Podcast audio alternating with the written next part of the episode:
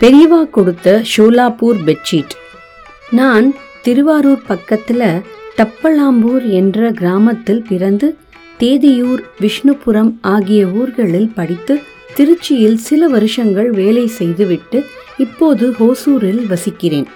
எங்கள் குடும்பத்தில் தாத்தா அப்பா எல்லோரும் ஸ்ரீ காஞ்சி பெரியவாளோட நெருக்கமான தொடர்பு கொண்டவாளா இருந்தது. ரொம்ப சந்தோஷமா பெருமையா சொல்லிக்கிறேன். எங்க மேல பெரியவாளுக்கு அபார கருணை. எப்பவும் எங்களுக்கு மகா பெரியவா ஸ்மரணை தான் ஆயிரத்தி தொள்ளாயிரத்தி எண்பத்தி ஓராம் வருஷம் எனக்கும் மல்லிகாங்கிற பெண்ணுக்கும் திருமணம் முடிவு செய்யப்பட்டிருந்தது. அதுக்கு முன்னாலேயே என் வருங்கால மனைவிக்கு இருதய அறுவை சிகிச்சை நடந்தது. சில காரணங்களால எங்க அப்பாவுக்கு இந்த திருமணத்துல மனப்பூர்வமான சம்பந்தம் இல்லாமல் இருந்தது.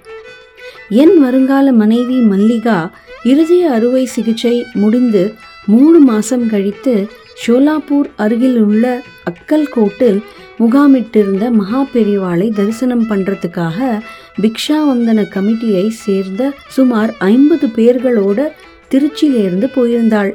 அப்போது ஷோலாப்பூர் ஷால் பெட்ஷீட் ஏழுமுக விளக்கு போன்றவைகளை வாங்குவதற்காகவும் போக்குவரத்து செலவுகளுக்காகவும் எடுத்து சென்ற தொகையை கூட வந்த மாமி சுப்பாலு மாமியிடம் கொடுத்து வைத்திருந்தாள்.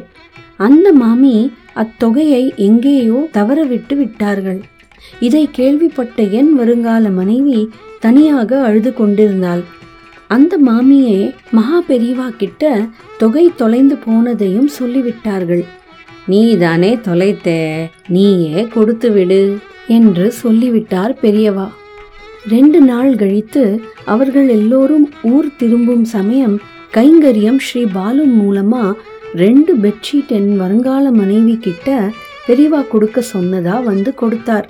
அவள் எனக்கு இருக்காதே என்று சந்தேகத்துடன் வாங்கிக்க தயங்கினாள். உங்களுக்கு தானே சமீபத்துல இருதய அறுவை சிகிச்சை ஆச்சு? பெரியவா சொன்னாளே. அதனால இது உங்களுக்கு தான் என்று சொன்னதும் அவள் ரொம்ப ஆச்சரியப்பட்டு போனாள். பெரியவா கிட்ட நன்றி சொல்லி நமஸ்காரம் பண்ணிவிட்டு வரலாம்னு உள்ளே போய் பெரியவா கிட்ட போனதும் பாலு எவ்வளவு பெட்ஷீட் கொடுத்தான்? என்று பெரியவா கேட்க இவள் இரண்டு என்று சொன்னதும் உள்ள போய் இன்னும் ஒன்று எடுத்துண்டு வந்து கொடு என்ன பெரியவா சொல்ல ஸ்ரீ பாலு இல்லை பெரியவா என்றதும் பெரியவாளே எடுத்துண்டு வர எழுந்து கொண்டதும் ஸ்ரீ பாலு இன்னும் ஒரு பெட்ஷீட் எடுத்துக்கொண்டு வந்து கொடுத்தார். பெரியவா அதை இவகிட்ட கொடுக்கும்போது அவள் நிறைய வாங்கணும்னு வந்திருக்கா.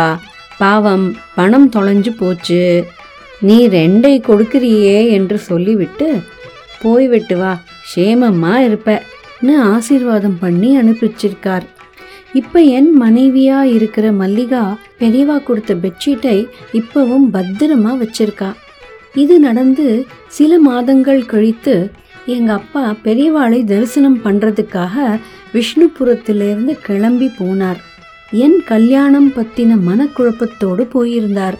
அப்ப மகா பெரியவா அப்பாவை பார்த்ததும் உன் வருங்கால மாட்டுப் பொன் அக்கல்கோட் வந்திருந்தாள். ரொம்ப நல்ல பொண்ணுன்னு சொல்லியிருக்கார்.